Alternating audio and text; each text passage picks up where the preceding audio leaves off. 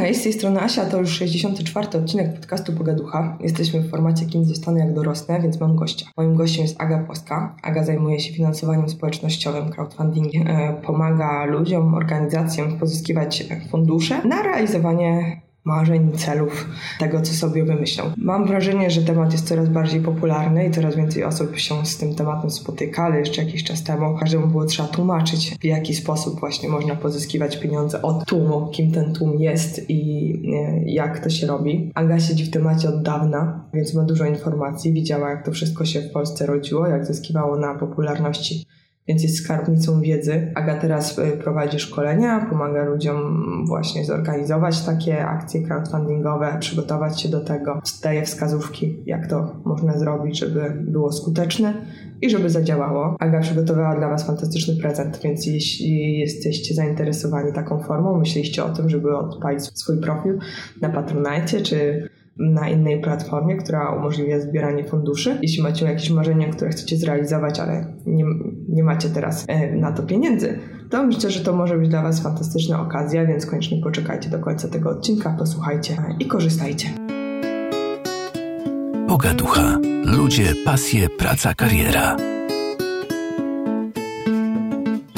Napisane, że jesteś Aga Płaska i musiałam bardzo długo szukać, żeby ustalić, czy się nazywasz Agnieszka czy Agata. Ale ustaliłam, że Agnieszka. Agnieszka. Agnieszka. Jesteś specjalistką od crowdfundingu i widziałam cię ostatnio, jak prowadziłaś w tej sali, w której teraz nagrywamy zresztą zajęcia dla matek, w których opowiadałaś skąd brać pieniądze na przedsięwzięcia i jak być przedsiębiorczą matką. I stwierdziłam, że fajnie będzie porozmawiać, ale zanim będziemy sobie rozmawiać bezpośrednio o tym crowdfundingu, to chciałam zapytać cię o taką pierwszą rzecz, którą znalazłam na twój temat, czy pierwszą rzecz, którą robiłaś, to jest zajmowanie się właśnie przepływami finansowymi i przeję przejęciami firm. Tak, tak było. I to jest fascynujące, takie agresywne przejęcia różnych spółek przez różne podstępne zagrania. I dlaczego w tym nie siedzisz dalej?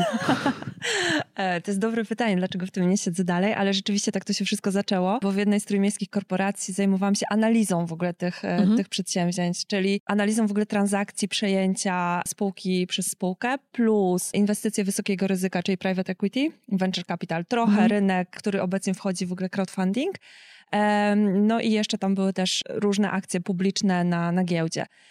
No i to było rzeczywiście fascynujące. Natomiast to był mój pierwszy krok, który mnie przybliżył do tego, co robię dzisiaj, dlatego pewnie już tam nie siedzę.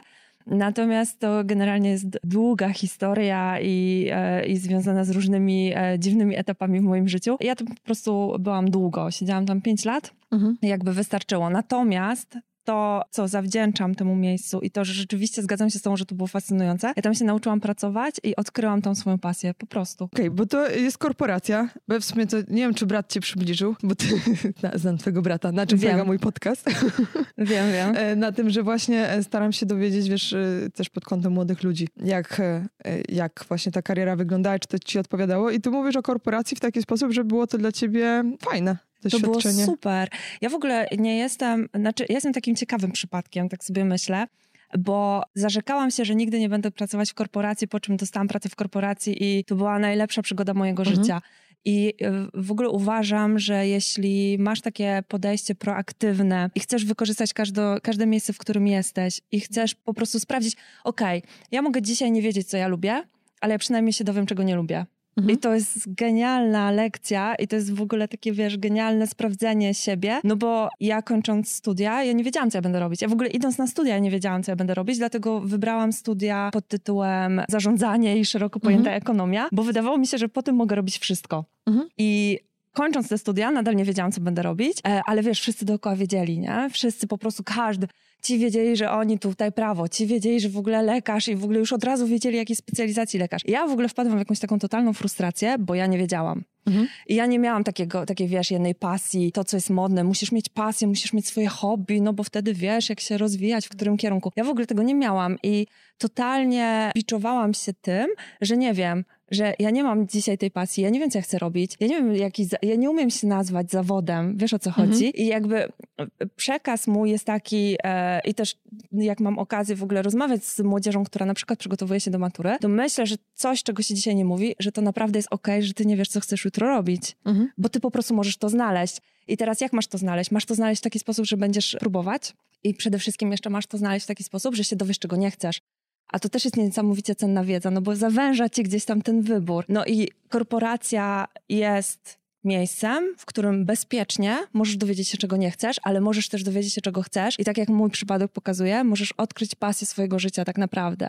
Mhm. Nie? Bo gdyby nie to, że ja pracowałam w korporacji, gdyby nie to, że robiłam to, co robiłam i często przeklinałam, że muszę robić pewne rzeczy, to w życiu nie dowiedziałabym się o tym, że istnieje coś takiego jak crowdfunding, że istnieje coś takiego jak w ogóle finansowanie przedsięwzięć i w ogóle rzuciłam korporację, żeby spróbować życia na swoim, ale wróciłam do korporacji, mhm. bo w korporacji jest mi bardzo, bardzo dobrze. Mhm. Też szłam na zarządzanie i tak y, się mówiło bardzo niepochlubnie o ludziach, którzy idą na zarządzanie, że to są ci, którzy nie wiedzą. No i właśnie, że ty masz wiedzieć, jak masz 16 lat, czy tam 18 lat. A tutaj właśnie masz dużo możliwości, żeby potem iść dalej w różnych kierunkach. Tak. I w korporacji, no właśnie co, co, co daje takie bezpieczeństwo, no na pewno fajnym bezpieczeństwem w, w porównaniu do własnej działalności, nie? Co miesięcznie po prostu pieniądze są i i są. To jest, przypuszczam, że miłe, nie wiem. Tak, o tym się nie mówi, a, y, a to jest bardzo potrzebne. Mhm. I teraz o tym się też nie mówi, że y, na własnej działalności y, znaczy tak, to co się mówi i to co się słyszy, to jest to, że musisz mieć pasję, czy też fajnie, że masz pasję, rozwijasz tą pasję i na tej pasji warto jest zarabiać. I ja totalnie się z tym zgadzam, tylko że mhm. jeśli jesteś przedsiębiorcą, to moja przyjaciółka kiedyś powiedziała, że ty musisz mieć pasję do bycia przedsiębiorcą. Mhm. Czyli to nie może być dla ciebie problemem, że za twoje usługi będzie płacone, że e, rzeczy, które robisz, bierzesz za to pieniądze, a jeśli to nie jest na przykład ten moment, albo wiem, rynek jeszcze nie jest gotowy, e, nie ma klientów wokół ciebie, a to jest nadal twoja pasja, to w pewnym momencie, kiedy musisz zderzyć się z tą sytuacją, że jednak trzeba zarabiać, i trzeba się jakoś utrzymać, to to może być ten moment, że zaczynasz się wypalać w ogóle ze swojej pasji. Bo to jest na przykład mój case. Czyli ja w pewnym momencie chciałam w ogóle angażować się we wszystkie projekty, ale okazało się, że te projekty, w które chcę się najbardziej e, angażować, tam nie ma pieniędzy. Mhm. I w pewnym momencie w ogóle jakby straciłam to takie, to takie coś, co powodowało, że ja najbardziej się nakręcałam na to, co robię, nie? Mhm. I, ale w, wiesz, przepraszam, ci wejdę słowo, ale w ty, to było w tym momencie właśnie, kiedy już byłaś zaangażowana w finansowanie społecznościowe? Mhm. Tak. Mhm.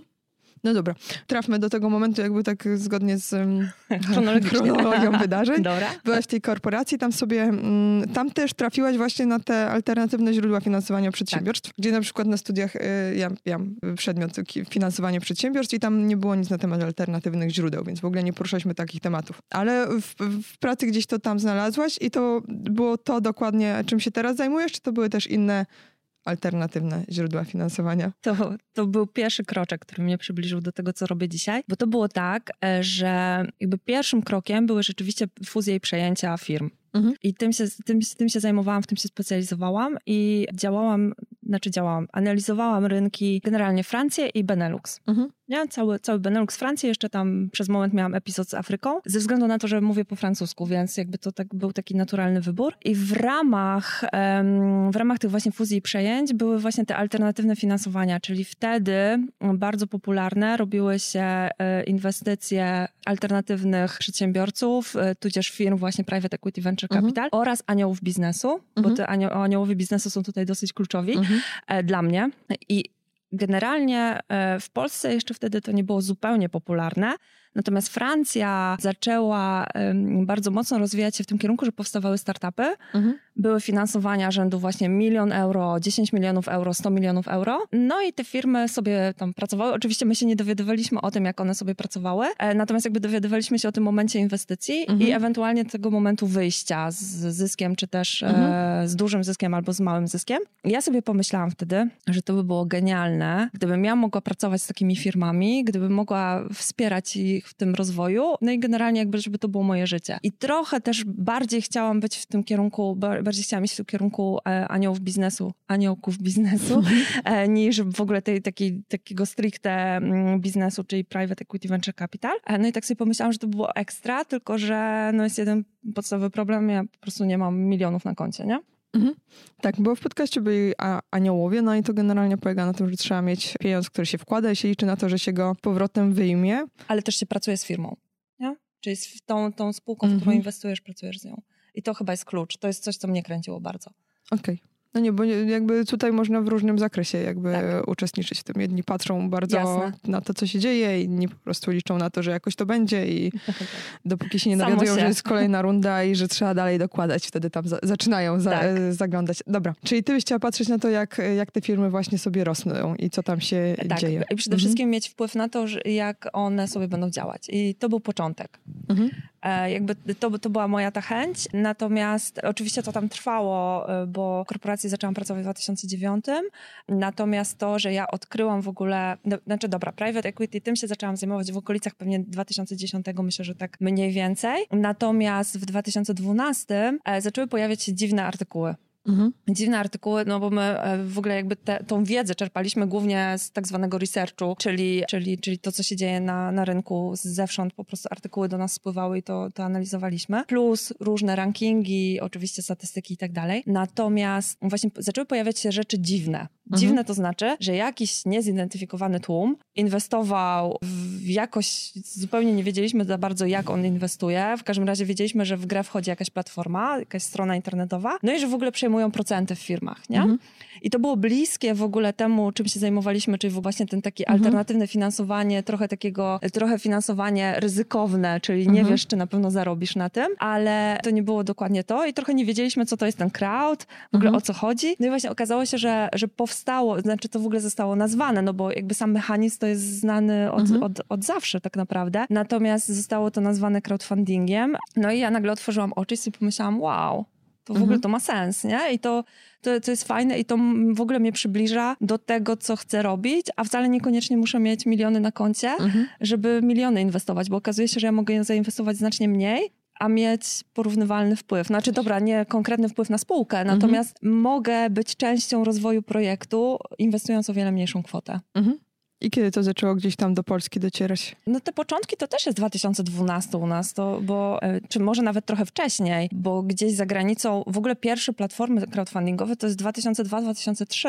Mhm. Kickstarter, czyli największa powstaje w 2009, więc już były osoby w Polsce, które słyszały o tym temacie, tylko to jeszcze nie było zupełnie głośne i popularne. Natomiast pierwsze platformy to jest 2012-13. Platforma, Mhm. do której ja dołączyłam swego czasu, mm, to był 2014. I to faktycznie tematy. działało, czy to było takie bardzo wizjonerskie i bardzo było trzeba ludziom tłumaczyć, co się dzisiaj dzieje? trzeba ludziom bardzo tłumaczyć, co się dzieje. Okej.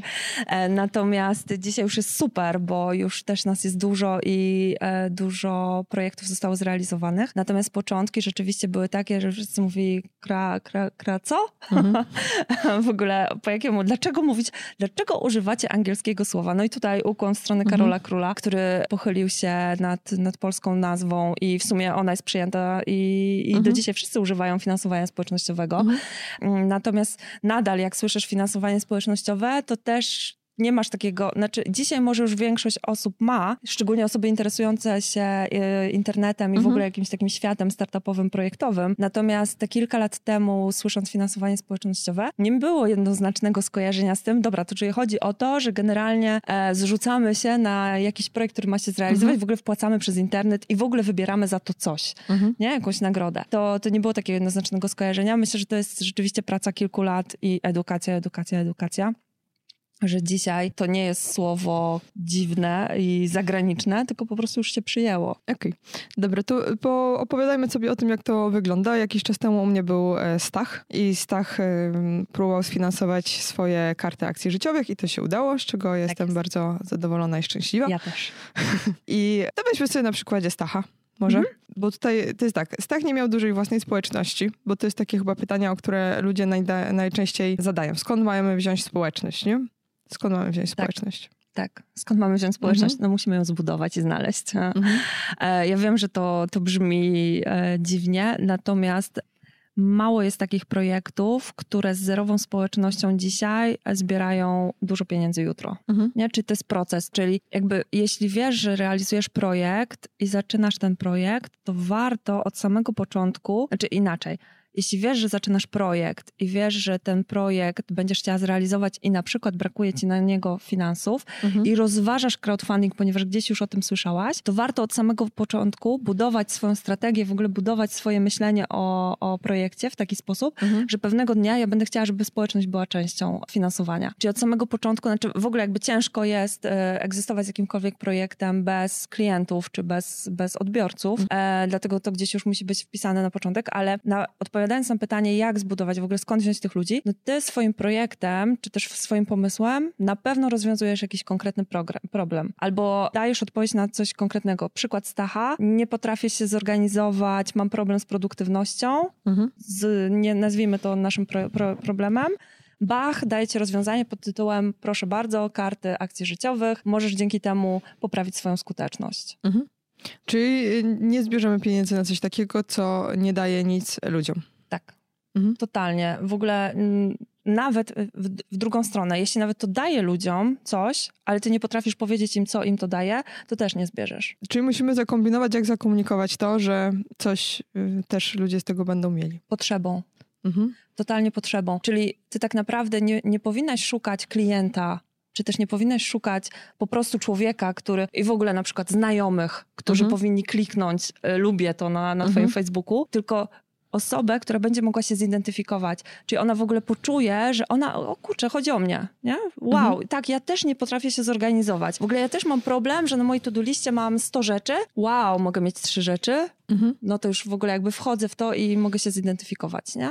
Okej. I co jest jeszcze takie istotne w tym crowdfundingu, bez czego to nie, nie zażre? co jest istotne, bez czego to nie zażre. Społeczność na pewno to jest punkt pierwszy. E, To, żeby ta społeczność mogła się z tobą zidentyfikować, czy w ogóle ten twój sposób komunikacji, to jest punkt Mhm. drugi. No i punkt trzeci to jest coś, co oni z tego będą mieć. Nie? Mhm. I tutaj głównie e, chodzi mi o nagrody, Mhm. czyli o to, co dajesz w zamian, ale też o doświadczenia, które ci ludzie będą mieli. Mhm. Okej, bo ja nigdy się nie spotkałam z tym, o czym mówisz, że możemy w crowdfundingu zdobyć na przykład e, udziały, czy jakąś część potem. Mhm. Zazwyczaj z, z, z czymś takim się spotykam, że powiedzmy na, e, nie wiem, jakimś Kickstarterze, czy czymś tam. E, Czyli nagrody zwykłe. Tak. Tak, że no, Mhm. inwestuję w jakiś produkt, który ma powstać, to ma być super zegarek, którym, nie wiem, będziemy mogli latać w kosmos i ja daję 50 dolców i I masz nigdy go. nie dostanie. Nie mam. O, to, Zazwyczaj nie to mam. brzydki projektodawca, no ale powinnaś go Ale mieć, okej. nie, nie, nie zrażam się tym. Tymczasem mówię, że może być inaczej. Tak, bo mamy kilka rodzajów e, finansowania społecznościowego, czyli w zależności od tego, co chcesz, znaczy w zależności od tego, na czym polega twój projekt i co, co robisz, to możesz wybrać kilka rodzajów platform. I tak, ten Mhm. pierwszy, to o czym ty mówisz, to jest taki najbardziej popularny, myślę, e, na świecie, bo w Polsce myślę, że jest e, drugi rodzaj, o którym powiem, jest bardziej popularny, popularniejszy, natomiast ten pierwszy oparty o nagrody, tak? Czyli po Mhm. prostu ja wpłacam i dostaję w zamian coś. No i to jest właśnie albo książka, zegarek, Mhm. y, wejście na koncert, krzesło w ciekawej, tak? W zależności od tego, co to jest za projekt i co chcemy dać, no to to jest, y, to jest jakaś konkretna nagroda. Ten drugi rodzaj to, jest, to, to są wszystkie, wszystkie kampanie charytatywne. Mhm. Czy też donacyjne, tak? Czyli Mhm. donation-based e, Mhm. crowdfunding. Ja mam trochę problem prywatnie z nazywaniem tego crowdfundingiem, ponieważ teoretycznie to wszystko spełnia te, te takie cechy charakterystyczne dla crowdfundingu. Natomiast tutaj z, z rzeczywiście nie masz nic w zamian. Poza tym, że ludzie są wdzięczni, Mhm. e, czy też pomożesz komuś, no i masz tą taką tak zwaną satysfakcję Mhm. gwarantowaną, czy też tam, wiesz, yy, dotknęło tak. ci serduszka.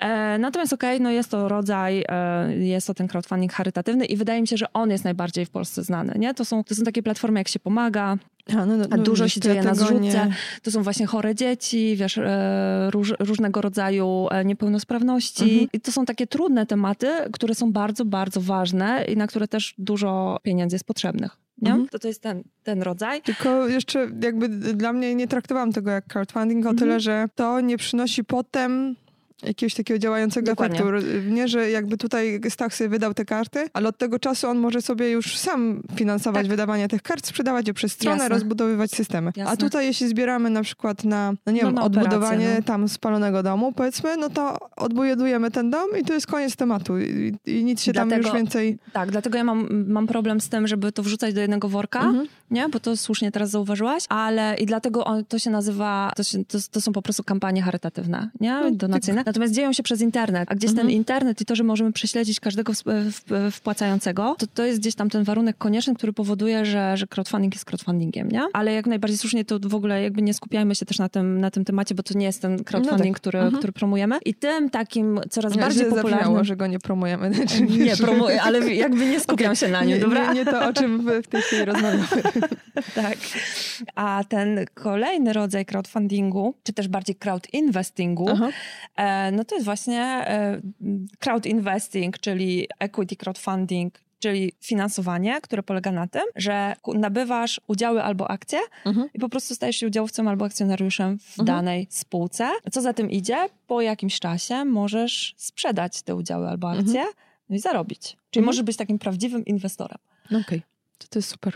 To jest super i bardzo się cieszę, że jest coraz bardziej popularny w Polsce. Mhm. Bo na, kiedyś to było, wiesz, jeden, dwa projekty rocznie. Teraz Aha. to już jest zdecydowanie więcej. Ruszyła nowa platforma em, niedawno. Już taka w ogóle bardzo, bardzo zaawansowana i no i to się bardzo rozwija i dla, niekoniecznie dla startupów, bo startupy, startupy mogą mieć problem z udowodnieniem, że rzeczywiście są warte tyle, ile mówią, Mhm. a wiesz, nie, nie sprzedasz 50 czy 60% w swojej spółce rozproszonemu tłumowi, Mhm. bo to, to nie o to chodzi. Mhm. Tutaj sprzedasz pewnie 10, 15, 20 maksymalnie, a żeby zarobić, żeby zarobić na tej sprzedaży 200, 300, 400 tysięcy, no to twoja spółka musi też mieć odpowiednią wartość. To to Mhm. jest dosyć problematyczne dla startupu, rzeczywiście, żeby udowodnić, że oni są tyle Mhm. warci. Natomiast spółki, które już gdzieś mają tą swoją historię, mają jakąś sprzedaż za sobą, czy jakieś różne osiągnięcia, no to to już e, o wiele łatwiej jest je wycenić i rzeczywiście dla nich to może być genialne rozwiązanie, to jest genialne Mhm. rozwiązanie, bo twój klient staje się też jednocześnie twoim udziałowcem, jeśli on zainwestuje w, w twoją spółkę, a nie musi kupować 500 akcji, żeby Mhm. zainwestować. Czasami może kupić jedną, symbolicznie, mm, żeby być rzeczywiście częścią twojego projektu. Mhm. A na jakimś takim przykładzie wtedy co to by mogło być? Bo, y, pytanie, czy to jest małe przedsiębiorstwo, że masz kawiarnię i chcesz otworzyć drugą kawiarnię, możesz na to zebrać pieniądze? Jeśli masz klientów, którzy chcą i ty przede wszystkim jesteś spółką, tak? Mhm. Czy nie, to nie możesz być fundacją w tym momencie, no Mhm. bo nie masz do zaproponowania akcji czy udziałów. Musisz być spółką. No i teraz e, jeśli rzeczywiście masz spółkę, która ma kawiarnię, dlaczego nie? Może to być kawiarnia i ty w ramach tego, że masz akcję, możesz mieć e, kawę w, w każdej knajpie. Takie najbardziej popularne i najbardziej chodliwe w ogóle projekty, takie, które się bardzo szybko e, finansowały, to były browary. Mhm. I y, taki pierwszy, najgłośniejszy y, browar Brudok z, mm, z Wysp, oni miliony zbierali w ten sposób. No i teraz, wiesz, wyobraź sobie, jak wygląda zgromadzenie akcjonariuszy, nie? Bo najpierw w ogóle mamy głosowanie tutaj, o, będziemy nowe smaki wprowadzać, czy w ogóle Okej. cokolwiek. Natomiast później pewnie jest po prostu jedna wielka impreza i, i, i smakowanie. Natomiast w Polsce e, też na przykład taki browar Alebeczki, Mhm. oni zbierali w ten sposób pieniądze. E, I w ogóle browary są takie wdzięczne, bo w ogóle dzisiaj jest moda na browary Mhm. rzemieślnicze, nie? I takie Mhm. Browary e, lokalne. No więc e, jeśli jest ktoś browarnikiem, czy też interesuje się tym, czy też właśnie chce się zainteresować, no to pewnie dla niego będzie, dosyć łatwo będzie go przekonać do tego, żeby był Mhm. częścią po prostu mm, takiej, takiej spółki. Mhm. Bo stajesz się akcjonariuszem, czy jesteś Tak. częścią. No ale nawet jeśli coś powstanie, już w końcu jakiś projekt zakończony, to czujemy się po prostu fajnie, wiedząc, że Tak. to jest coś, co jest Tak. przez nas ufundowane właściwie. Tak. I tu jest jeszcze jedna ważna rzecz. Myślę, że tak, żeby sobie wyobrazić i w ogóle, żeby rozróżnić te dwa rodzaje, to w tym crowdfundingu opartym o nagrody, tutaj będzie decydowała na pewno nasza emocjonalność w ogóle jakby związanie z tym projektem albo w ogóle związanie z pomysłem. Mhm. Nie? Czyli na przykład w, podoba nam się idea kart akcji życia, to, e, no to w ogóle wspieramy. Lubimy Stacha, to wspieramy. Mhm. E, podoba nam się idea kawiarni ciekawej, no to e, kupimy tam sobie krzesło w tej kawiarni, czy też Mhm. będziemy mieć swoje, swoją pozycję w menu. Ale to jest takie bardzo, bardzo emocjonalne i my chcemy, żeby to powstało. W crowdinvestingu e, my stajemy się, tu też emocje jak najbardziej grają rolę, natomiast bardziej e, chodzi o to, żeby spółka się rozwinęła i żeby spółka generowała zyski. Mhm. Więc to jest w ogóle ekscytujące, bo naprawdę stajesz się inwestorem i w Mhm. ogóle nie musisz mieć, znowu wracamy do w ogóle tego początku e, tej, tej mojej historii, Mhm. że serio nie muszę mieć milionów na koncie, żeby mieć wpływ na projekty. I to jest genialne. Tak, bo wiem, że właśnie jeśli chodzi o tę emocjonalną część, to w przypadku Stacha e, wiem, że dużo osób nawet nie doczytało, na przykład moja mama, że y, dostanie kartę akcji życiowych, bo po prostu posłuchała sobie Stacha i napisała Stachu jest super, nie? Dała mu pieniądze. Mm, Super. Ja takich pieniędzy od niej nie dostawałam. Trochę się poczułam zazdrosna.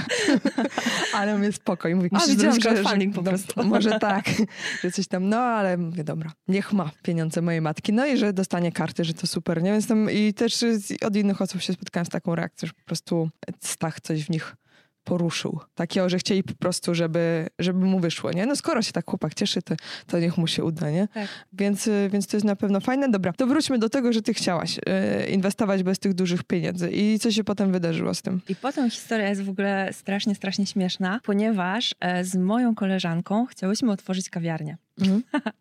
E, I to miała być taka kawiarnia, a wtedy jeszcze wszyscy nie byli na, na diecie bezglutenowej, e, nie byli weganami i w ogóle Mhm. nie mieli e, nietolerancji laktozy. To dopiero się zaczynało. Mhm. Natomiast właśnie miałyśmy taki pomysł, ze względów zdrowotnych zresztą, że na co dzień nie możemy znaleźć takiego miejsca, żeby właśnie był, było bezglutenowo i e, wiesz, Mhm. i bezlaktozowo i, i bezmięsnie, a może masz ochotę na mięso, więc i też mię, mięsnie. No i tak sobie wymyśliłyśmy, że e, chcemy takie miejsce otworzyć, no i poszukamy finansowania. No i e, ja owszem wiedziałam, że coś takiego jak crowdfunding istnieje, ale w ogóle wtedy jeszcze mi to nie poklikało w głowie, że to Mhm. można wykorzystać. No i wyobraź sobie, że w ogóle w Gdyni organizowane było spotkanie, były warsztaty organizowane Mhm. na temat właśnie finansowania.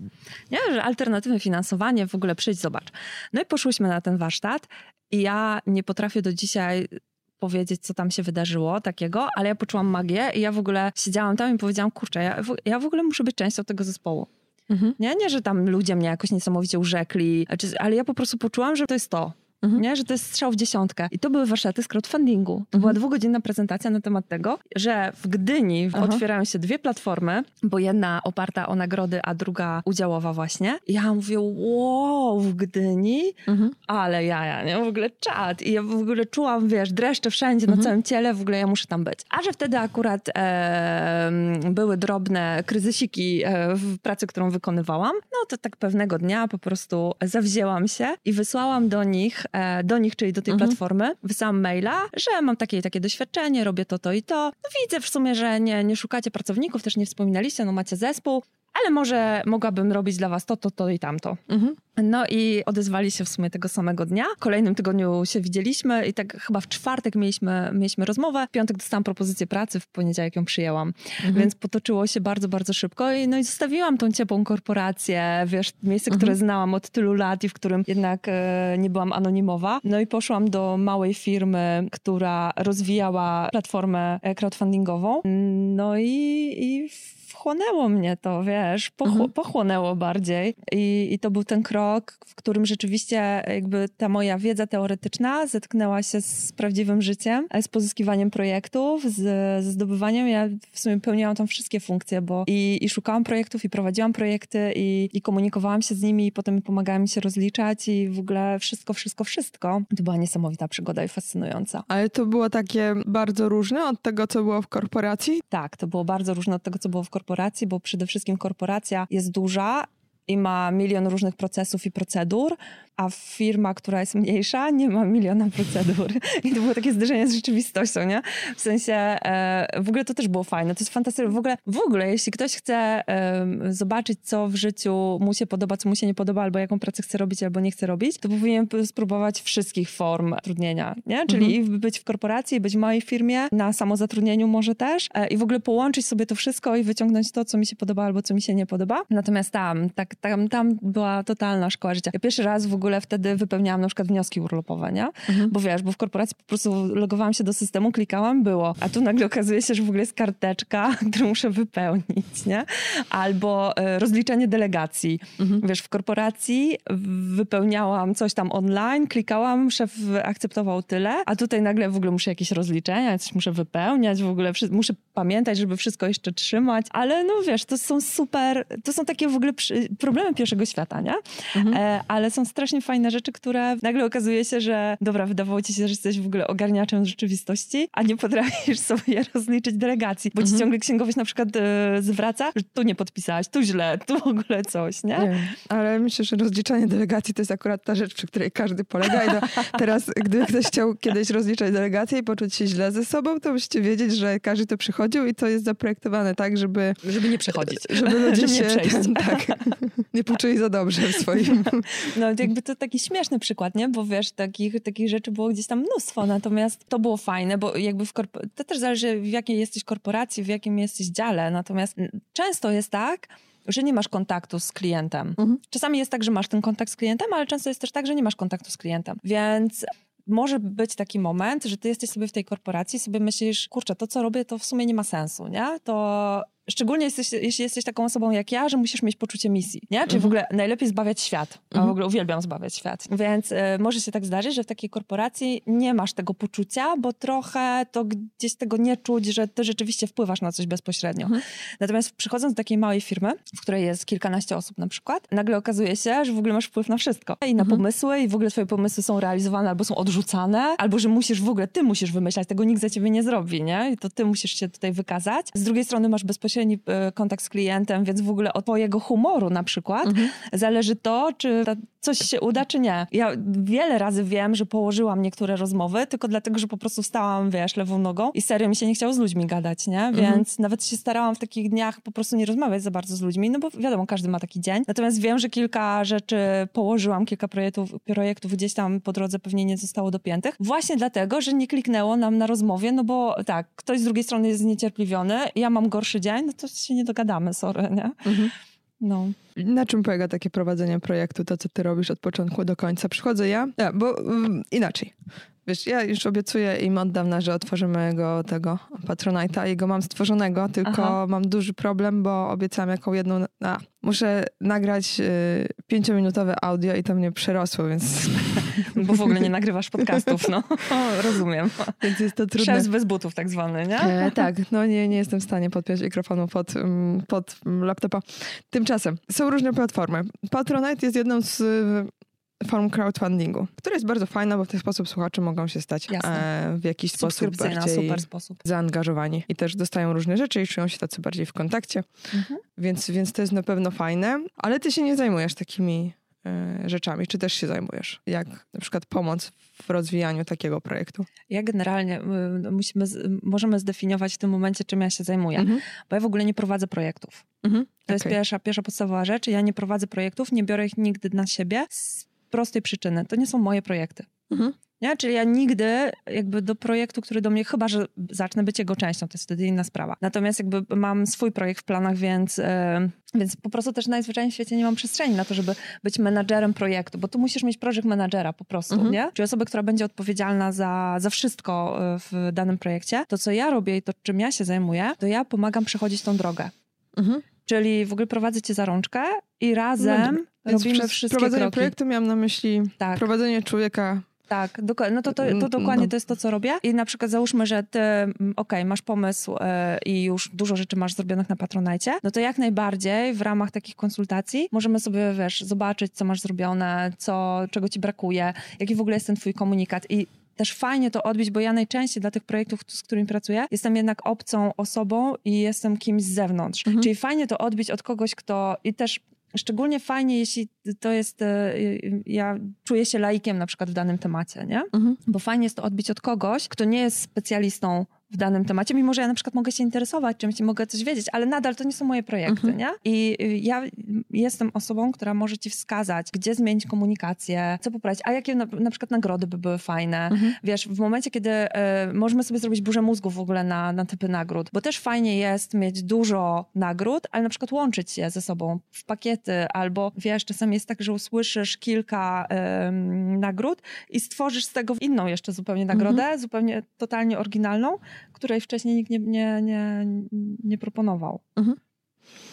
Dobra. Więc tym, tak, tym czyli tutaj zajmuję. też możesz, e, czyli w każdym rodzaju tak naprawdę crowdfundingu tak. można... Y, Najmniej moje ulubione to są charytatywne mhm. i generalnie raczej się nimi nie zajmuję. To już musi być naprawdę ktoś mi pewnie bliski, żebym się tym e, zajęła. I też na ostatnim miejscu, znaczy w ogóle na ostatnim miejscu są te charytatywne, ale tak na przedostatnim są crowd investingowe. Ja tutaj znam lepszych specjalistów, mhm. którzy się tym zajmują i z chęcią zawsze łączę ze sobą. Natomiast moimi ulubionymi projektami są właśnie projekty takie stricte oparte o nagrody i projekty zmieniające świat. Ja w ogóle, żebym się zaangażowała w projekt, bo to też nie jest tak, że ja w każdy projekt wchodzę nie? Mhm. I że, do każdy, że w każdy projekt będę, będę konsultować. Żebym ja weszła w projekt, to ja muszę poczuć tam duszę. Nie? Mhm. Czyli tam musi być rzeczywiście jakieś przesłanie, jakaś zmiana, zmiana, e, zmiana świata. Natomiast w ogóle patronajtowe projekty uwielbiam, bo ja w ogóle e, bardzo lubię ludzi, którzy coś tworzą, którzy mają zajawkę, pasję, potrafią się nią dzielić. Tu jest bardzo duży potencjał. Czyli tak, jeśli chodzi, bo ty mówisz o tych nagrodach, nagrodach, ale mój problem z e, częścią projektów albo ludźmi, teraz będę e, ten, na, na, znowu wróćmy do Stacha na przykład, Mhm. nie? Jak on mówił, do, chcę robić ten crowdfunding, teraz będę go obgadywać na bezczela. A coś ode mnie chce, więc będzie musiał mi wybaczyć, e, więc, więc sobie mogę. I on mówi, i będę dawał to i to i to. Ja mówię, Stachu, przestań dawać te rzeczy, bo ty musisz zebrać pieniądze jakby na to, żeby to zrobić, a nie żeby do tego dołożyć. Fajnie. Bo Stachu jest bardzo dobrym człowiekiem i on by najchętniej zrobił tak, że każdy mu da pieniądze na te karty i on da w tym wtedy karty, ale jak ktoś będzie potrzebował koca, bo mu zimno, to koc i buty do tego, nie? I kawę i zrobi masaż pleców, tak. Nie? Ja mówię, no spoko, tylko jakby to możesz to sobie robić w tej swojej wolnej przestrzeni, ale tutaj chodzi o to, żeby zebrać pieniądze na to, żeby ci starczyło, żeby to wydać, żeby y, i jeszcze na jakiś zapas, żeby dalej móc to rozwijać. Jakie te nagrody powinny być, żeby były właśnie takie, żeby ludziom się chciało, ale żeby nie przeinwestować, żeby się nie okazało na koniec, że jak zapłacimy podatek, bo musimy zapłacić podatek, jakiś jeszcze tam e, dla platformy oddać pieniądze i na koniec wychodzimy na minus, nie? I to jest w ogóle świetna rzecz, którą teraz powiedziałaś. E, I to chyba najbardziej na przykładach książki y, są bardzo niedoszacowane te koszty, bo okej, dobra, już sobie tam wyliczysz, że ileś tam X kosztuje wydanie tysiąca sztuk, ale zapomnisz, że jak musisz wysłać tą książkę, no to trzeba kopertę, znaczek, a to nie będzie standardowy list, no bo przecież książka jest troszeczkę e, cięższa. No i rzeczywiście okazuje się, że musisz e, dopłacać. Czy to jest to, co ty powiedziałaś? No i teraz, jak to ugryźć? Ugryźć to w ten sposób, żeby nie dawać no, nagród, które generują ci koszty. Czyli w ogóle jak przychodzą różni projektodawcy, to ich pierwszym pomysłem jest, dobra, to ja mogę dać kubek, koszulkę, siatkę, ej, no do, ale okej. Kubków, koszulek, siatek to już było tysiąc. Jakie ty wymyślisz, jakby jakie są inne te twoje kubki, koszulki i siatki, żeby rzeczywiście komuś się chciało? Więc co możesz dać? Możesz dać doświadczenie. Mhm. Dając doświadczenie, okej, jeśli wydajesz książkę, jeśli wydajesz karty, jeśli nagrywasz płytę, to oczywiście, że nagrodą musi być ten produkt, który ty produkujesz, bo na niego zbierasz, nie? Natomiast jeśli otwierasz kawiarnię, to nie twoim produktem, jakby twoją nagrodą nie mogą być książki, które ty musisz kupić wcześniej. No bo nie kalkuluje ci się to, bo- będziesz musiała dopłacać po prostu do tego, nie? Czyli fajnie jest dawać doświadczenie. I co to jest teraz doświadczenie? Doświadczenie to jest wszystko to, czego nie kupię na, po prostu na przysłowiowym Allegro albo w sklepie, czego sobie nie wygooglam. I doświadczenie to jest też, to może być ten sam produkt, który ty będziesz później dawać, ale inny, lepszy, wyjątkowy. Czyli na przykład możesz numerować swoją książkę. Mhm. Nie? Czyli wiesz, jesteś właścicielem sztuki numer jeden. Mhm. No nie kupisz sobie tego w sklepie, No nie, nie? nie. Możesz mieć jakiś, jakąś nietypową dedykację, możesz mieć spotkanie z autorem. E, jeśli to jest jakaś sztuka teatralna, to ty możesz mieć specjalną dedykację albo specjalne podziękowania ze sceny. Wiesz, coś, co jest doświadczeniem i co spowoduje, że ty potem w ogóle żyjesz tym i opowiadasz. I przede wszystkim, że to jest to, e, do czego innych będziesz zapraszać. W ogóle któryś z muzyków, e, nie pamiętam, ale podejrzewam, że pewnie mo- możemy to podlinkować później, bo to dosyć łatwo mogę znaleźć. Była taka kampania w Stanach e, organizowana. To był, to był jakiś muzyk, który zbierał albo na płytę, albo na trasę, nie pamiętam. Jakby nie pamiętam szczegółów e, projektu, ale pamiętam nagrodę, bo on za e, jakąś tam kwotę powiedział, że zrobi sobie tatuaż według e, wzoru tego wspierającego. Aha. Nie? No i patrz, i teraz jeśli, jeśli jesteś turbofanką, muzyka, Mhm. No to myślę, że w ogóle wszystkie oszczędności możesz przeznaczyć na to, żeby mieć, żeby on miał twój tatuaż w ogóle twojego projektu, na przykład twoją twarz na swoim Mhm. ramieniu, nie? Wiesz, jakby to jest doświadczenie, tego sobie nie kupisz tak po prostu w sklepie. I też warto w momencie, kiedy e, ty zakładasz, że dobra, wydałam e, karty akcji życia, kosztowały X na kampanii crowdfundingowej, to nie może być tak, że później w sklepie one będą tańsze. Mhm. Nie? Albo będą w ogóle. Mm, najlepiej, żeby były inne, najlepiej, żeby były droższe. No bo ty musisz jakoś zachęcić ludzi, żeby oni chcieli w crowdfundingu w ogóle e, cię wspierać, nie? A czym zachęcisz? No między innymi przede wszystkim ceną, no ale też tym doświadczeniem właśnie, że to jest inne, że tylko, tylko na crowdfundingu tak masz, że tylko jeśli wspierasz, to masz tam, nie wiem, dodatkowy zestaw kart, nie? A nigdy indziej nie będziesz miał. I to jest trochę ryzyk fizyk. I to jest też e, coś, co- nad czym się dzisiaj mocno zastanawiam, ponieważ nasze platformy wszystkie dają opcję e, zbierania na zasadzie wszystko albo nic, czyli musisz zebrać 100%, żeby wziąć pieniądze, bo jeśli nie zbierzesz, no to pieniądze wracają do wspierających i dają możliwość też bierzesz ile zbierzesz. Czyli zbierasz 10 tysięcy, zbierasz 2 tysiące, dostajesz 2 tysiące. E, Kiedyś była taka bardzo duża dyskusja, że czy ty rzeczywiście możesz zrealizować swój projekt za 2000, jeśli zakładałaś 10? Mhm. Trochę chyba nie możesz. I tu jest w ogóle ta kwestia właśnie zaufania, kwestia realizacji tego projektu. Natomiast ja też rozumiem, dlaczego są takie możliwości, no bo po prostu szkoda tych pieniędzy, nie? I też em, No jeśli to, zbierasz nie jeszcze 5700, a potrzebujesz 6000, no to to jest... żeby nie przypadało, tak, tak. dokładnie. No a jak ktoś zbiera 500, a potrzebował 10 tysięcy, no to wydaje się, że... Dokładnie. Dokładnie. I to jakby pozostawiam e, sumieniu. Bo jedna rzecz, o którą też ludzie pytają, wiedząc, że będziemy rozmawiać na temat crowdfundingu, to jest to, czy dlaczego są te akcje, przy których e, wszystko przepada, jeśli nie uzbieramy pełnej kwoty. No i ja to tłumaczę w ten sposób, że po prostu też łatwiej ludzi zmotywować do tego, żeby dojechali do tej kwoty, bo na początku, tak jak przy każdej akcji sprzedażowej, tak przy crowdfundingowej, mamy ruch na początku i na końcu akcji. I jeśli będą wiedzieli, że chciałam zebrać powiedzmy te 6 tysięcy, zebrałam 5, to pomyślą sobie, a no luz, no 5, no to niech sobie już tam radzi z tym sama. A jak wiedzą, że albo zbiorę 6, albo mi to wszystko przepadnie, no to będą bardziej skorzy do tego, żeby jednak po- portfel otworzyć, nie? Ale są jeszcze jakieś inne powody? Myślę, że to jest to, co powiedziałaś, jest w ogóle strzałem w dziesiątkę, bo tutaj jest korzyść obopólna. I dlatego w ogóle ja zawsze byłam fanką i chyba nadal jestem fanką w ogóle tej opcji wszystko albo nic. Bardziej niż bierzesz ile zbierzesz. Mhm. To wszystko zależy od projektu, ale jednak bardziej em, skłaniam się do tej opcji wszystko albo nic, no bo dokładnie tak jak powiedziałaś i tu jest jeszcze tak, że ty masz dostarczyć nagrody w momencie, kiedy będziesz realizować projekt. Nikt ci nie każe dostarczać nagród w momencie, kiedy robisz kampanię crowdfundingową. Mhm. Okay? Czyli mi jako wspierającej powinno zależeć na tym, żebyś ty swój projekt zrealizowała, a ty będziesz mogła zrealizować swój projekt w momencie, kiedy zbierzesz pieniądze. Mhm. Czyli to jest w ogóle win-win sytuacja. I teraz w tym momencie, jeśli ja cię wspieram i ty musisz zebrać 100%, żeby dostać, e, żeby zrealizować, e, dostać pieniądze, zrealizować te, te, te, ten projekt i, i dostarczyć nagrody, no to ja jestem twoją najlepszą ambasadorką. Bo wszystkim dookoła, jeśli mi zależy na nagrodzie, to ja wszystkim dookoła będę mówić, wow, to jest taki projekt w ogóle, koniecznie, bo inaczej zobaczcie, jakie nagrody. Wow, ja w ogóle chcę tą nagrodę, musi, musi jej się udać. No ale ogólnie to, to, to polega na tym i to, to jest ten argument. Natomiast ja cały czas zastanawiam się, na ile w ogóle mm, tutaj można e, podważać zaufanie. W sensie tutaj dużo się ryzykuje w momencie, kiedy jesteś w tej opcji, bierzesz ile zbierzesz i rzeczywiście zbierzesz bardzo mało, a Mhm. weźmiesz te pieniądze. Ale I, można je oddać, jeśli na przykład Tak, powiedzmy, że oczywiście. byłabym człowiekiem rozsądnym i wiem, że potrzebowałam bardzo dużo, zebrałam bardzo mało, więc Ty zawsze możesz oddać pieniądze i nawet znam taki, e, takie case'y, że projekt się zebrał, Mhm. było 100%, natomiast z różnych sytuacji, no, na, e, przykład, który mi przy, e, przychodzi do głowy, to e, właśnie jak jeszcze prowadziłam platformę, to jedna z fundacji zebrała na fantomy piersi, dzięki którym uczyły no, jak rozpoznawać raka piersi. Był bardzo fajny projekt i, i bardzo dużym zainteresowaniem się cieszył i dziewczyny zebrały więcej niż 100%, no ale potem okazało się, że rozpada się fundacja. Aha. I że już nie będą w takim składzie, w jakim będą, i w ogóle, że ta funda- fundacja nie będzie istnieć. No i one zebrały te pieniądze, mogły kupić te fantomy i tak naprawdę mogły je podarować gdzieś tam, ale wybrały, znaczy do jakiejś innej fundacji, ale wybrały wtedy bycie w zgodzie ze swoimi sumieniami, po prostu powiedziały ludziom, słuchajcie, no Mhm. niestety, ale tu się wszystko wykrzaczy, oddajemy wam pieniądze. I po prostu oddały, wiesz, jakby nie, nie, nie przeznaczyły na nic innego. I teraz myślę, że w ogóle tak wizerunkowo i strategicznie, no to zrobiły genialną rzecz, ponieważ e, ktokolwiek był w to zaangażowany, to już zawsze będzie wiedział, że one były uczciwe i że one postąpiły w taki sposób. Bo my jednak tutaj e, żonglujemy najcenniejszą walutą, czyli zaufaniem. Mhm. A jak często się zdarza, że ktoś właśnie e, coś tam kombinuje? E, że kombinuje, to ci nie powiem, ale że nie dostarcza nagród, to niestety za często. Mhm. Ja, zresztą sama powiedziałaś o tym zegarku e, z Kickstartera i niestety, powiem ci, ja wsparłam, no myślę, że 100 projektów na pewno, a nie mam 100 nagród. Mhm. Tylko też no, są różne powody, nie? Bo są...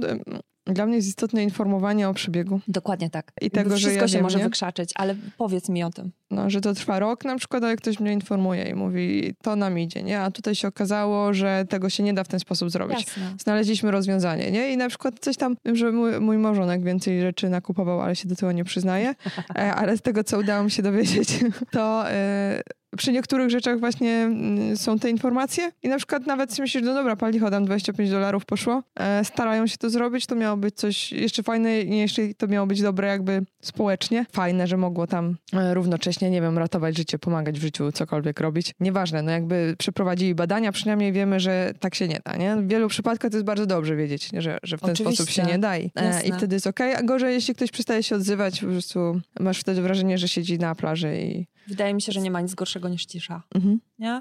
Że tutaj e, naprawdę, zobacz, człowiek, który wpłacił ci pieniądze na projekt, który jeszcze nie istnieje, no bo to tak najczęściej jest, że zbieramy na coś, co dopiero powstanie. Mhm. Czyli trochę inwestuję w kota w worku, Mhm. trochę. Chyba, że cię znam, nie wiem, jestem twoją fanką, no to, no to wiem, czego mogę się po tobie spodziewać, ale nadal inwestuję w kota w worku, no bo tego jeszcze nie ma. Mhm. Albo nie jest jeszcze skończone, potrzebujesz trochę czasu, żeby to dostarczyć. No więc nie, jakby to jest, to jest najwyższy level, najwyższy poziom zaufania, że y, inwestuję w ciemno, y, wpłacając ci moje własne pieniądze. No i najgorsza rzecz, którą możesz mi zrobić, to jest Mhm. w ogóle olać mnie. Bo ja teraz, jeśli ja jestem dopieszczona jako wspierający, zobacz, tak strasznie nas wkurza, Myślę, że tutaj mogę mówić za wiele osób, ale wkurza nas, jak na przykład y, jesteśmy traktowani jako stali klienci w różnych miejscach, albo na przykład jako y, klienci sieci różnych komórkowych, nie? Mhm. Jak już jesteśmy stałym klientem, to najczęściej dla nas jest najgorsza oferta, albo, albo w ogóle nie ma tej oferty. Słyszałam już ostatnio pewne reklamy, że, że niby nie. niektórzy, niektórzy już poszli po rozum do głowy, już proponują tak samo dobrą ofertę dla stałych klientów, Mhm. jak i dla nowych klientów, ale trochę był w pewnym momencie taki, e, było coś takiego, był taki trend, że najfajniej to jest mieć nowego klienta. Jak mam nowego klienta, to w ogóle wow, zdobyłam nowego klienta. Tak. No ale dlaczego nie dbamy o tych klientów, których już mamy? Dlaczego nie dopieszczamy ich? Dlaczego nie powodujemy, że oni są rzeczywiście naszymi najlepszymi ambasadorami? Bo są. Oni nam zaufali i ich już mamy, już nie musimy ich zdobywać, Mhm. musimy ich tylko dopieścić, żeby wytrwali i przy nas, żeby byli. No i teraz w momencie, kiedy nie dostarczam nie informuję, zapadam się pod ziemię, nie odpowiadam na informacje, no to po prostu równie dobrze, bez sensu trzeba było nie robić tego projektu. Ale myślę, że tutaj też dochodzimy w ogóle do bardzo ważnego punktu e, i do pytania dla wszystkich, którzy chcieliby robić crowdfunding, dla, też dla ciebie, Mhm. jeśli myślisz o Patronite, to pytanie jest takie, po co ci crowdfunding? Po co chcesz to zrobić? I teraz, jeśli twoją pierwszą odpowiedzią jest, bo potrzebuję pieniędzy, no to się zastanów jeszcze raz i zastanów się, czy to jest właściwy moment, żeby robić crowdfunding, Mhm. bo oczywiście, że w crowdfundingu chodzi o pieniądze. No bylibyśmy, ja tu byłabym hipokrytką, gdybym powiedziała, że nie chodzi o pieniądze. Wiadomo, że robisz crowdfunding po to, Mhm. żeby zebrać pieniądze, ale one nie powinny być celem samym w sobie. No tak, no bo te pieniądze są na coś, nie? Na przykład. Dokładnie. Wiesz, ja potrzebuję mikrofon, żeby po prostu iść w Dokładnie. i mieć go w kieszeni, nie? Inny, Dokładnie, bo widzisz, ale jak dajesz wartość. sprzęt. Tak, ale jakby, jaka jest ta twoja wizja I dostaną końca? tak w końcu y, szelest dresów. Tak. Obiecałam, że nagram szelest dresów i wiesz, Ale tego słuchaj, to mógłby być dobry dzwonek, tak nawet nie będzie go słychać za bardzo. Nie, ja nagrałam, y, odchodząc od tematu, nagrałam Instastory y, szelest dresów, bo jestem psychofanką dresów i taką podstawową basic nagrodą y, na Patronite na najniższą kwotę jest dedykowany y, podcast, który składa się z szelestu dresów. I są różne dresy, na każdy miesiąc są inne dresy. Ja już jestem przygotowana na bardzo długą patronatową drogę, jeśli chodzi o dresy, więc wiesz, niskokosztowo, przed tobą. ale, Tak. Ale doświadczenie? ale doświadczenie, Doświadczenie. nie zdobędziesz nigdzie No, takiego doświadczenia. Dokładnie. Dobra, wiesz co, ty cały czas mówisz o tym, że jesteś, pra... no i jakby sama ta twoja historia mówi o tym, że poszłaś się do firmy i powiedziałaś, że nikogo nie potrzebują, ale ciebie potrzebują jednak mimo wszystko. No, i uwierzyli mi. No, ale nie kłamałaś, nie? Bo to No też nie. jest ważne. Tak, no nie, ja naprawdę, ja byłam przekonana, że oni mnie potrzebują. No, udowodniłam i się zgodzili. No. Skąd się to ma? Ty się uczy, czy ty tak po prostu masz, że potrzebujesz robić coś dla celów wyższych i jeszcze sama z tym iść? Wiesz co, to jest dobre pytanie. Wydaje mi się, że tak, tak, ja to tak mam. Po prostu. Masz. Trochę mi się to pozmieniało, bo ja kiedyś byłam bardziej taką matką Teresą zbawiającą świat. Mhm. E, dzisiaj myślę, że lepiej stawiam granice i wiesz, asertywność w ogóle level hard czasami. E, natomiast tak mam. Angażuję się w rzeczy, które mają misję, lubię mieć misję, źle się czuję, jeśli nie widzę celu. E, I myślę, że też to, że ja, mm, że wiesz, jakby pracuję tak, jak pracuję, tym pierwszym krokiem, zresztą byłaś na moich warsztatach, więc Mhm. mo- możliwe, że pamiętasz, że zawsze mówię, że tym pierwszym krokiem powinna być ta wizja końca. Czyli w ogóle, żebyś wiedziała w ogóle, dokąd idziesz, co ty chcesz. To nie znaczy, że to musi być stuprocentowy już plan i w ogóle ty musisz na milion procent wiedzieć, bo to ci się może 500 razy zmienić. Natomiast gdzieś mniej więcej, dla mnie chyba jest ważniejsze to, że ty wiesz, jak ma się poczuć ten twój człowiek, który cię Mhm. wesprze na samym końcu, jak ty zrealizujesz to, co zrealizujesz, niż że w 100% od A do Z będziesz wiedziała po prostu, jakie elementy będą w tym twoim projekcie, bo ci się może urodzić po drodze Mhm. coś dodatkowego. Ale po prostu tak, ja tak, ja tak mam i od kiedy pamiętam tak mam i zawsze potrzebowałam misji, zawsze potrzebowałam celu i mam też niesamowite pokłady takiej, wiesz, samomotywacji, mm, ale jakby muszę widzieć, że e, to się dzieje i to gdzieś um, przekłada się, no i gdzieś prowadzi, tak. I proaktywność, wiesz co? Proaktywność nie jest popularna.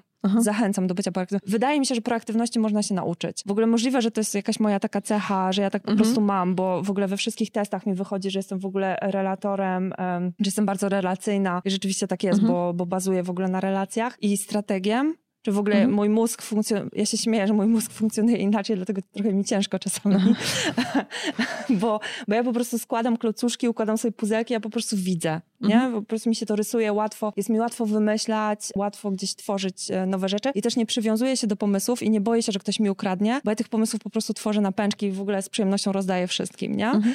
E, natomiast poza moim dzieckiem. W ogóle mam nadzieję, że mi pozwolisz powiedzieć o moim dziecku. Dobrze. Ale co chcesz powiedzieć o swoim dziecku? zaraz powiem. E, natomiast myślę, że to gdzieś tam jest jakaś taka cecha, którą możliwe, że się ma, ale można ją rozwijać. I wiesz, nie żeby to było teraz takie nagminne, że do wszystkich będzie przychodzić mówić, o jak mogę ci pomóc i w ogóle ja mhm. tutaj chcę z tobą i tak dalej. Mhm. Ale wiesz, gdzieś tam trochę w zgodzie ze sobą, nie? Trochę, mhm. żeby to poczuć i trochę w sensie nie czekać na cud, tylko zrobić pierwszy krok, żeby ten cud do ciebie przyszedł po prostu.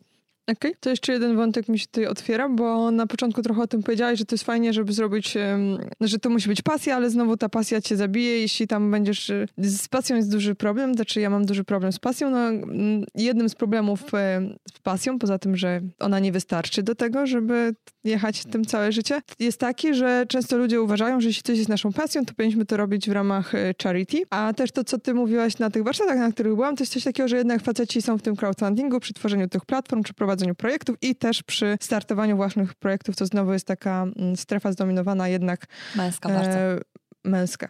I teraz moje pytanie jest takie, czy to nie wynika twoim zdaniem z tego, o czym ty mówiłaś, że ty miałaś potrzebę robienia czegoś dobrego, więc chciałaś być taką matką Taresą. Jeśli robię sobie z pasji podcast, no to na litość boską, Asia, po co ci ten patronat, skoro to jest twoja pasja? Mhm. E, no dobra, no ale muszę pojechać, nie? Benzyną do Gdańska. No i, Kupić sprzęt, tak, wiesz, a poza tym czas spędzić, no. Tak, a poza tym, e, jeśli chciałabym sobie potem się zrelaksować spa, to też mam do tego prawo, znaczy jakby... Musisz odpocząć, nagadałaś się w tak. końcu. E, a nie, że tam, nie no dobra, tu mogę zjeść kanapki z pasztetem, byle tylko ten podcast nagrać. No jakby nie traktuję tego w tych kategoriach. Uważam, że równocześnie można mi prowadzić dobre życie i e, robić coś z pasją. No i pytanie, czy to by się to też łączy w taki jakby obraz, że troszeczkę jest problem z tym zarabianiem na pasji, a jednak, żeby namówić ludzi do wspierania, to musimy pokazać, że to jest naszą pasją i że to trochę się może tutaj gdzieś tam zderzać. Wiesz co, nie wiem, czy pasją, e, czy musisz koniecznie pokazać, że coś jest twoją pasją, żeby ludzie cię wspierali, czy bardziej chodzi o to, że e, robisz to e, gdzieś tam, bo zobacz, bo nagrałaś już tyle odcinków, że udowadniasz, że jesteś systematyczna, że w ogóle konsekwentna mhm. i w ogóle, że gdzieś tam to musi ciebie e, ekscytować, skoro to robisz, nie? Czy to jest na pewno twoja pasja? No pewnie gdzieś tam w jakimś stopniu jest, ale podejrzewam, że może masz jeszcze jakieś inne lepsze, nie? Mhm. E, na, natomiast e, zdecydowanie myślę, że jest problem z zarabianiem na pasji. Tu totalnie się mhm. zgadzam. Zresztą już są takie grupy, są takie ruchy, są takie kursy online, jak zarabiać na swojej pasji, jak w ogóle ten tą pasję przebić w biznes. Tylko, że właśnie znowu, ja mam z tym problem, bo wcale nie jestem zdania, że ty koniecznie musisz zarabiać na swojej pasji. Ale to też nie oznacza, że jeśli to będziesz robić dla innych e, ludzi, jakby z tym jest mhm. związana twoja pasja, czyli na przykład tak jak u mnie e, crowdfunding, chociaż crowdfunding nie jest moją pasją jako crowdfunding. Moją pasją jest kreowanie projektów. Mhm. Nie? I, i, I jakby powodowanie, że ten projekt się realizuje, a narzędzie, które jest moim ulubionym narzędziem, jest crowdfunding. Nie? No Ale tak. nie, nie, mogę powiedzieć, że crowdfunding to jest moja pasja. Wiesz, jakby mhm. sobie jest tutaj crowdfunding i ja się nim pasjonuję. Nie? Chociaż rzeczywiście temat mnie kręci i, i w ogóle gdzieś tam e, uważam, że jest, że jest naprawdę no tak, fajny. Tak, tylko że teraz że jesteś podekscytowana i mówisz o tym z takim zaangażowaniem. Tak. I ja mówię, no dobra, ale jak to cię tak e, bawi i w ogóle, no to zobacz, ja teraz ofiarowuję tobie taką możliwość, żeś się zobaczyła mojego patronajta, i za darmo mi powiedziała, co ja robię źle, a co ja robię dobrze. No i chyba się cieszysz, że daje ci takie możliwości, nie? Wiesz, jakby... No, no właśnie, tylko tu dochodzimy do momentu, że dlaczego za darmo, nie? No, no. ale no, wychodziłabym z założenia, że skoro to cię tak bawi, No, no i, tu jest, i tu to chodzimy właśnie do, do problemu e, zarabiania na swojej pasji, nie? Mhm. Bo z jednej strony właśnie to jest dokładnie to, co teraz mówisz, że jeśli mnie to kręci, to dlaczego nie chcę wszystkim dookoła? I w ogóle najlepsze jest to, że większość osób wychodzi z założenia, że przecież skoro to jest dla mnie takie proste i ja to e, robię, e, no to przecież to jest tylko chwila, moment, żebym ja to zrobiła i żebym ci powiedziała, dlaczego masz za to płacić, nie? Tylko mało ludzi bierze pod uwagę to, że to są lata, przez które zdobywałaś to doświadczenie i że dlatego dzisiaj to ci wychodzi mhm. prosto, ponieważ przepracowałaś swoje i przerobiłaś swoje, przeczytałaś swoje i doświadczyłaś swojego, że dlatego ci to tak dzisiaj wychodzi i najzwyczajniej w świecie, jak za każdą pracę, należy się za to zapłata. I teraz, czy ta zapłata jest w pieniądzu, czy ta zapłata jest w wymianie, to, mhm. to już jest inna inszość, nie? Mhm. Natomiast jakaś tam zapłata powinna być i myślę, że to jest właśnie ten problem, ale może to nie jest problem wynikający z tego, że to jest nasza pasja, tylko bardziej myślę, że może być głębszy problem, po prostu wiesz, cenienia siebie i mhm. mówienia ludziom wprost, że potrzebują pieniędzy, nie? Mhm. Za wykonaną pracę. Za mhm. wykonaną pracę należy się zapłata. Po prostu. Kropka. Nie, bo szukałam też odpowiedzi na pytanie, dlaczego właśnie znowu tutaj mamy dużo mężczyzn. I wydaje mi się, że im przychodzi łatwiej powiedzieć, tak. E, no muszę na tym zarobić pieniądze, bo mam rodzinę. Myślę, A, myślę, że to, to, może być jeden z powodów. My na pewno lubimy się angażować i lubimy w ogóle e, serce wkładać i lubimy, wiesz, pomagać mhm. i lubimy czuć się jak matki Teresy, ale w ogóle to tak bardzo płynnie przeszłaś do mojego dziecka, mhm. e, do mojego nowego dziecka, które mam nadzieję, że powstanie. Znaczy mam nadzieję, jestem przekonana, że ono powstanie, tylko mam nadzieję, że powstanie w planie, w, w czasie, w którym mhm. sobie zaplanowałam, bo ja mam zamiar to zbadać. Mhm. I właśnie jakby teoretycznie na czuja my obie, właśnie już teraz powiedziałyśmy o co tutaj chodzi, mhm. ale ja mam ochotę się mm, pochylić nad tym, wiesz, troszkę głębiej i, i poszperać troszkę, troszkę bardziej. E, no i właśnie w związku, w związku z tym, wiesz, jakby może na tym etapie nie będę zdradzać wielu e, więcej szczegółów, natomiast to, co bym chciała zdradzić, to jest to, że w okolicach końca czerwca, na początku lipca będę szukać trzech kobiet, i mhm. koniecznie kobiet. Panowie, przepraszam, ale niestety nie biorę was tym razem pod uwagę. Słyszę, po prostu słyszę te buczenia A, i zniechęcenia. No. Natomiast e, koniecznie chcę, żeby to były kobiety, ponieważ ja chcę przebadać właśnie to, jak wygląda crowdfunding kobiecy. Więc będę szukała trzech kobiet, które wesprę w zrobieniu kampanii crowdfundingowej mhm. i, no i wyciągnę z tego wnioski i potem te wnioski skutecznie wykorzystam. Więc, e, więc a propos właśnie dziecka, które będzie powstawało, mhm. to to jest to, myślę, że myślę, że to dla każdej osoby, która myśli o crowdfundingu, to może być naprawdę bezpieczne e, przejście przez projekt. Dobra. Czy możemy mówić się tak, że ten odcinek pójdzie gdzieś pewnie na początku e, maja i jeśli ktoś słucha i ma jakiś pomysł, to już może powoli do ciebie się odzywać? może się odzywać, może się odzywać dwuetapowo, czyli e, znaczy nie dwuetapowo, tylko bardziej dwukierunkowo. Pierwszy kierunek jest taki, że e, możemy po prostu współpracować konsultacyjnie. Mhm nie? Czyli, czyli w ogóle e, bardzo chętnie. A drugi kierunek jest taki, że możemy już dzisiaj przegadać, jeśli jesteś kobietą, mhm. e, możemy już dzisiaj przegadać twój projekt i jeśli rzeczywiście twój projekt e, będzie mm, taki, że będzie gdzieś tam nie kręcił, no to jeśli poczekasz do lipca, to, to masz szansę na to, żebyśmy go zrobiły razem w ramach w ogóle jakby Chodzi o to, że to będą trzy projekty, które nie będą musiały za to płacić, a e, pracuję teraz nad tym, żeby te projekty miały dodatkowe wsparcie finansowe. Okay. Więc to jest, to jest gdzieś tam. Czyli myślę, super, czyli nie dość, że będzie Twoje wsparcie, jeszcze będzie jakieś finansowanie z zewnątrz, tak. które pozwoli na marketing i te wszystkie rzeczy, na o których film, zawsze nie pamiętamy. Dokładnie. Promujący. No i, i, i super. Tak. Dobra, e, dziękuję Ci bardzo. Dziękuję bardzo. Czy chciałabyś jeszcze coś, zawsze daję taką przestrzeń gościom, że jeśli coś chcą powiedzieć, to mogą powiedzieć. Chciałam bardzo podziękować, że mogłam e, pogadać sobie o crowdfundingu, bo to lubię. E, to jest pierwsza rzecz. Ale co, co bym chciała powiedzieć? Chciałabym powiedzieć, żebyście realizowali swoje marzenia, bo tego nikt nie zrobi za was. I to jest moje przesłanie do narodu. Dziękuję. To mówiłam ja, Agnieszka Płoska, Aga Płoska. Dzięki. Ja mam nadzieję, że ta rozmowa Was zainspirowała, że Aga przekazała Wam całą masę pozytywnej energii.